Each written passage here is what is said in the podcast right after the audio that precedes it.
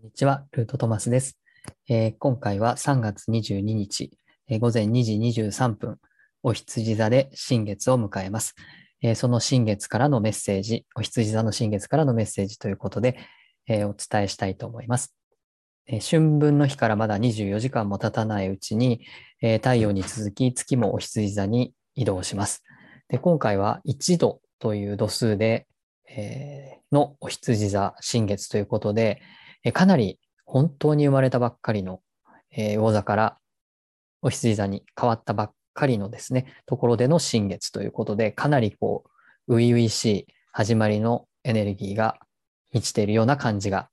いたします。また新月、えー春分に入ったばっかりでね、太陽も、えー月も、えーお羊座ということで、かなりこう、お羊色が強く、えーかつ、え始まったばっかりのエネルギーっていうことで、え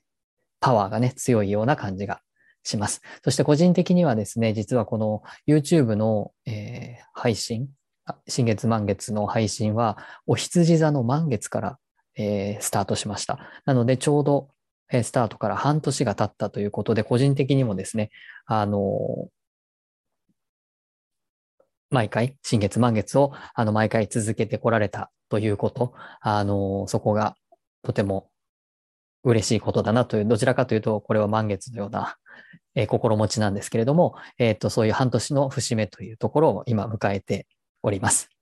はい。では、えっ、と、羊座の特徴ということで、えー最初に入っていきたいと思います。ちょっと画面を変えたいと思います。あちなみに、お羊座はね、皇帝というカードなんですけれども、ちょっとカードが先に出てきてしまいましたが、えっと、お羊座はですね、えー12星座の、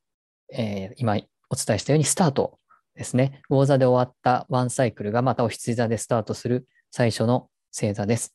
で、自我の目覚めとか生命力の躍動、えー燃えるエネルギーそのもの、えーそして、えー好戦的とかね、好奇心などのキーワードで語られます。やっぱり火のエレメントの最初ということで、まあ、燃えるエネルギーっていうのが一番、あのーわかりやすいかなと思います。で、お羊座はトップなので、前を行く者が何もいないので、自分を道、自分で道を切り開いていくという、バイタリティのような、えー生命力を表します。で、えっ、と、そのトップランナーなどでね、自分自身が切り開いていったところがですね、えーやがて道になるというようなですね、あの、切り開いていくようなイメージがありますので、まあ、あの、いわゆるその、なんていうか、動物としての羊っていうのはなんか優しい、うん穏やかなイメージなんですけど、このお羊座っていうのはかなりこう、まるでお牛のようなですね、あの、闘牛の牛のような、なんかそういう強い、えー駆け抜けていくような、あの、そういうイメージがあります。はい。では、あの、タロットのこの方に移りたいと思うんですけれども、このお羊座に該当するのがですね、この皇帝というカードになります。はい。ここにね、あの、羊の顔があったり、この実はここにもね、羊の横顔があったりして、え結構お羊座っていうものを、あの絵の中にもね、えー書き込まれて、さりげなく書き込まれていたりしますし、このタロットのこの背景がですね、こういう赤い色をしているのは結構火のエレメントを表しておりまして、この赤い服もそうですけど、えー火のエレメントで、かつお羊座ですよっていうのが、まあ、さりげなく描かれたりしております。はい。では、生命の木で、えーと、このお羊座、皇帝がね、どこにいるかというのを見ていきたいと思います。まず場所からね、見ていきたいと思います。えー生命の木の、えーこの全体としてはですね、この1、2、3が神の領域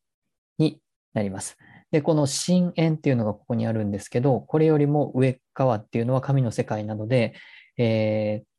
人間がですね、あの、見たり聞いたり、理解したりするということは一切できない世界ということになっております。で、この10というのがこの人間のいる三次元の世界なので、えーっと、私たちは今ここにいるということなんですけれども、この、えー皇帝のパスというのはかなり遠いところですね。この2と6をつないでいるパスになります。なので、深淵を超えないと、まあ、超えて降りてくるということも言えるし、え、下から上を行くときは深淵を超えていかないといけないというところになります。はい。で、この6っていうのは、えー、このセフィラは太陽を表すんですけれども、ここはまあ higher self ということになります。で、あの以前も少し説明したと思うんですけども、この higher self っていうのが、まあ、この丸の空欄とこの6と両方ありまして、こちらはあの初期の、えー、 higher self、最初の、えー、気づきの、えー、部分ということになります。はい。え、っと、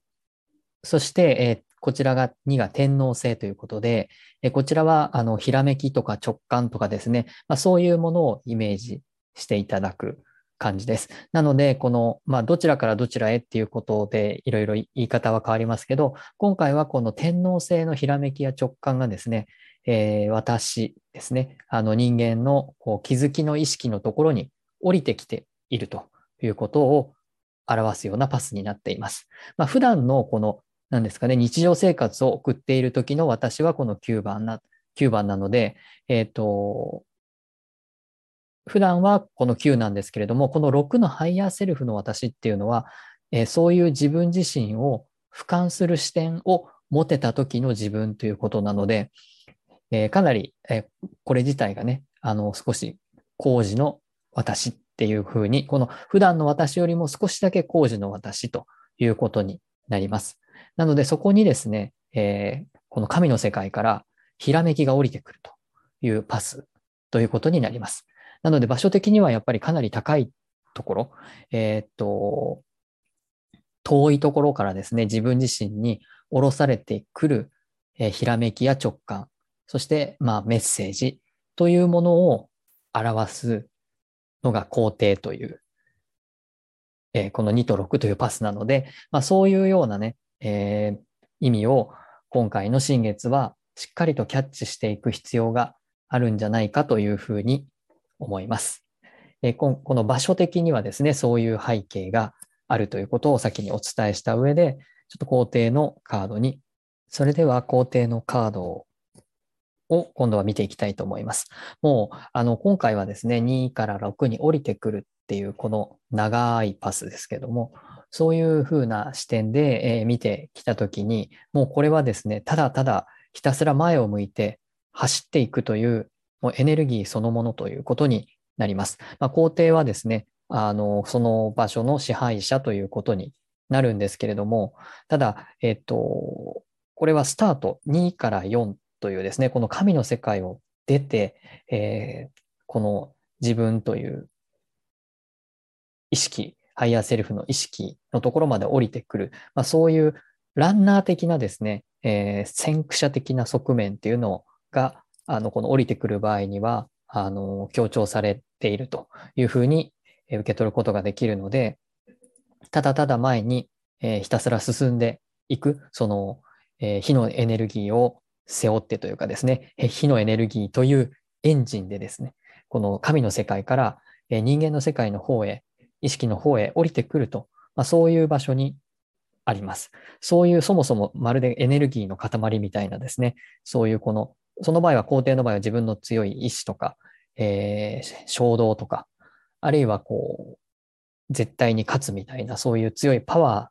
ーのようなものとして、えー、この意識の方に降りてくるわけなんですけれども、それを受け取るですね、私たちのこの人間の意識は、突然、ある時突然、こう、2位から降りてくるものになるので、それに突き動かされるように、こちら受け取る側としては突き動かされるように何かわからないんだけれども自分の中に燃える、えー、エネルギーが湧いてくるというような感覚でやってきます。えー、なそれをしっかりと自分自身が受け止めてですね、実際の行動に移していけるかどうかっていうことがすごく試されているような、あのー、メッセージだというふうに言えます。あなたは、あの、この衝動というものを、まあ、衝動というかひらめきや直感を受け止めて、えー、自分自身の肯定になれるかと、えー、突然ですね、あの、宣告されるみたいな、なんかこう、そんなイメージなんですね。何せこう一度のところで起きてるということなので、正直なんかこう人間の世界の側からしたら、一体何が何だかわからないみたいなことかもしれないんだけれども、とにかく、あの、やる気っていうものが最初にスイッチが押されるみたいな形で、えー、何かをスタートしなくてはいけないっていうようなひらめきが降りてきます。それに対してどう反応するのかということが、まず問われているというふうに言えます。で、もう一つは、あの、このさっき、ちょっとこの図にはないんですけども、ここに深淵という、あの、ラインがありまして、そこより上側にある、この2というところから降りてくるメッセージっていうのは、一体それは何なのかって、この下から上を見たときに、え、人間の意識や肉体を持った状態では神の世界というのは見ることも知ることも理解することもできないと言われているので、なんで自分がこれを、こういうメッセージが自分に来ているのか、こういうふうに前へ進めっていうようなエネルギーが自分に届くのかっていうのを、今、こう、上を見上げてもですね、全くわからない、理由もよくわからない、えー、そしてそれがうまくいくのかどうかとか、そういう先のこともわからない。どういう因果関係なのかとかも一切わからない。わからないんだけれども、とにかく走れっていうような、あの、こと、そんなこと言われてもっていうふうに、このマルクトにいるとですね、そんなこと言われても、えー、わかんないよっていうような意識に、この日常生活のね、この90で常に生きている時には、やっぱ全然わからないことに、のようなことが、あの、生じてくる場所になります、ここは。なので、えー、っと、この理性で考える、8番理性なんですけど、理性で考えてもですね、さっぱり辻褄が合わないっていうようなこと。だから実際にこの普段の自分の意識とか、この現実で見ていたら、なんかちんぷんかんぷんなところなんですね。だからそういうふうに考えてしまうと、なん、なんか変な夢を見てたな、みたいな。なんか、あれは夢だったんじゃなかろうかっていうようなふうに降りてきたメッセージを、なんというか、曖昧にしてしまう。まあ、そういう可能性も十分にあると思います。なので、このメッセージ2から6なので、この higher self で受け取るものなので、えっと、普段の私ではね、全然よくわからないものとして認識されるので、えっと、通り過ぎてしまう人は、正直通り過ぎてしまうんじゃないかということもあり得ます。あの、みんながみんな同じように衝動を受けても、それをしっかりと受け止めるかどうかっていうところがすごく試されるので、えー、今回のこのすごく変化していくよねって、なんか現実がどんどん変わっているよねって、何かしなきゃいけないなって思うんだけれどどうしようとか、まあそういうふうに、うん、ざわつく、ざわつく感じの人と、何にも特に、まあ、何にもってことはないかもしれないんですけど、あんまりそういう危機危機意識というか、衝動にざわつくっていうことを感じない人とね、ちょっと大きく二つに分かれる可能性はあるなっていう気はします。なので、それを感じた人っていうのは、それをしっかり受け止めて、やっぱりそれを行動に移していかないといけないんだっていうか、もう走り出さないといけないんだっていうこと、そういうことにどれぐらい反応できるかっていうことはすごく試される。試されるので、それを拒否しないでくださいっていうのが、まあ、大きなメッセージになります。はい。この天皇制っていうのはね、まあ、先生術がわかる方なんかは結構、まあ、なんていうかな、強いっていうか、大きいというか、まあ、そういう、あの、惑星になると思うので、まあ、ここからのメッセージっていうことで、とお伝えすればですね、まあ、結構なインパクトだなっていうのは感じられると思います。しかも一方的で突然ですので、あの、受け止める側としてはもうただただ驚くというか、なんか急に別人になるような、まあ、そういうようなイメージ、今までとは全然違うあの方向を向いたり、えー、全然違うことを言い出したり、まあ、そういうふうなぐらいの革命が起きるような、あの、そういうパスになります。それを、それにちゃんと従っていけるかどうかっていう、まあ、そういうことが試されるこの春分であり、新月だなというふうな気がします。そして、まあ、このカードにも描かれているようにね、最後にこのお羊座っていうのはまずトップランナーなので、えー、自分より前に何もいません。そしてこの皇帝も一人で、えー、座っていますけれども、皇帝という、まあそういう支配者というのは常に一人です。あの、何も言ったりはしません。チームとか、まあ、チームとか組んでたとしても、この最終的な責任を取るのは一人の人間ということになるので、この一人っていうお羊座のですね、孤独の子でもあり、個人の子でもあるんですけど、そういう子っていうの、一人っていうのもすごくキーワードになります。正直誰も頼れないんですね。これはあの2位から降りてくる、6に降りてくるもの。これを誰かと共有したり、人に相談したり、あの、正直言葉としてそれが説明できるかと、説明できるようなあのレベルにまだ下ろせてないんですね。こういうふうに。下に下ろせてない。ここで受け止めてるということは、きちんと論理的に私はこうこうしたいんですみたいなことが説明ができないようなことなので、誰かとシェアすることとか、助けてもらうことなんかはできないんですね。ただ自分がその衝動に合わせて走っていくっていうことしかできないので、まあ、そういう意味では非常に孤独だし、一人だし、あの不安というか、まあ、そういうものも、あの、動き出した人には発生するかもしれないですけど、それにも打ち勝っていくということがこの工程のパスになりますので、自分が受け止めた、えー、衝動を自分の責任で、自分一人で、えー、まずはやっていく、チャレンジしていくっていうことを大事にしていただけたらと思います。まあそういうなんか衝動的に始まるエネルギーと言ったらいいか、そういうものになるので、えー、頭で考えたらね、多分体は動かない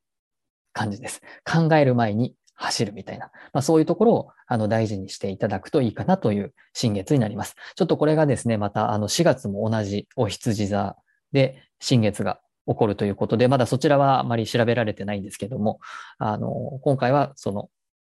一、つ目っていうか、一回目というか、そのお羊座の新月なので、ちょっとスタートっていうところに、えー、一度だったので、うん、力点というかですね、ポイントを置いて、えー、リーディングをしてみました。では最後に、えー、全体を3つにまとめたいと思います。えー、最初に皇帝のカードは天王星と太陽。生命の木の2番と6番を結ぶラインに位置します。えー、神の世界である2から、え、人間の高次の意識である6、 higher self に何かメッセージを下ろしてくるような形で、え、降りてくるというラインを表しています。その場所に皇帝というカードがあります。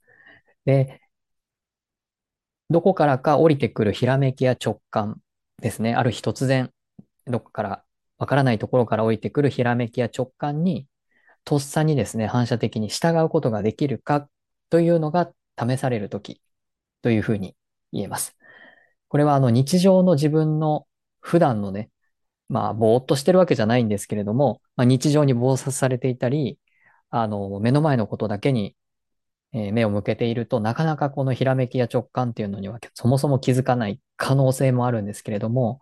でも不意にですね、どこからか降りてくるひらめきや直感に、きちんとあの自分自身がね、そこにつながって、えー、その直感に従うことができるかということがね、試される時と言えると思います。かなりスピリチュアルな時期、時期っていうかスピリチュアルな新月だと思います。そういう意味では。で、最後にそのひらめきの理由とか、それがどうなるのかとか、何の意味があるのかとか、まあそもそも成功するのかとかね、やる意味があるかみたいな、まあそういうふうな、うん、いわゆる左脳で考えるような、あの、因果関係とかですね、その合理的な理由みたいなことを考えても、全く一切そういうものには答えのないえー、ような衝動やひらめきである可能性があります。それでも衝動に従い、一歩を踏み出せるのかっていうのが、あの、今回の、えー、お羊座の新月、そして皇帝からのメッセージということになります。なので、うん、あんまり考えない、考えないでやってみるっていうことが大事ですよって。後先考えて、あの、躊躇するっていうことは、あの、今回のメッセージとは全く真逆というか違うことになるので、そういう衝動に純粋に素直に従っていく生まれたてのこう本能に従っていくような子供のようなですね、あの、素直さみたいなものはちょっと必要かなっていうメッセージになってますので、まあ、皆さんの現実にね、まあ、落とし込んで、これを本当に従うとなかなかね、社会的には、あの、あるいは、なんだろう、世間的にはとかね、周りから見たらちょっと、なんか最近おかしくないかみたいな風に言われるかもしれませんけども、まあそういうこととは、なんですかね、そういう世間の目みたいなこととはちょっと違うレベルでですね、降りてくるメッセージというのを大事にしていただけたらなと思います。はい。では、えー、お羊座の新月、皇帝からのメッセージは以上です。最後までお聞きいただきありがとうございました。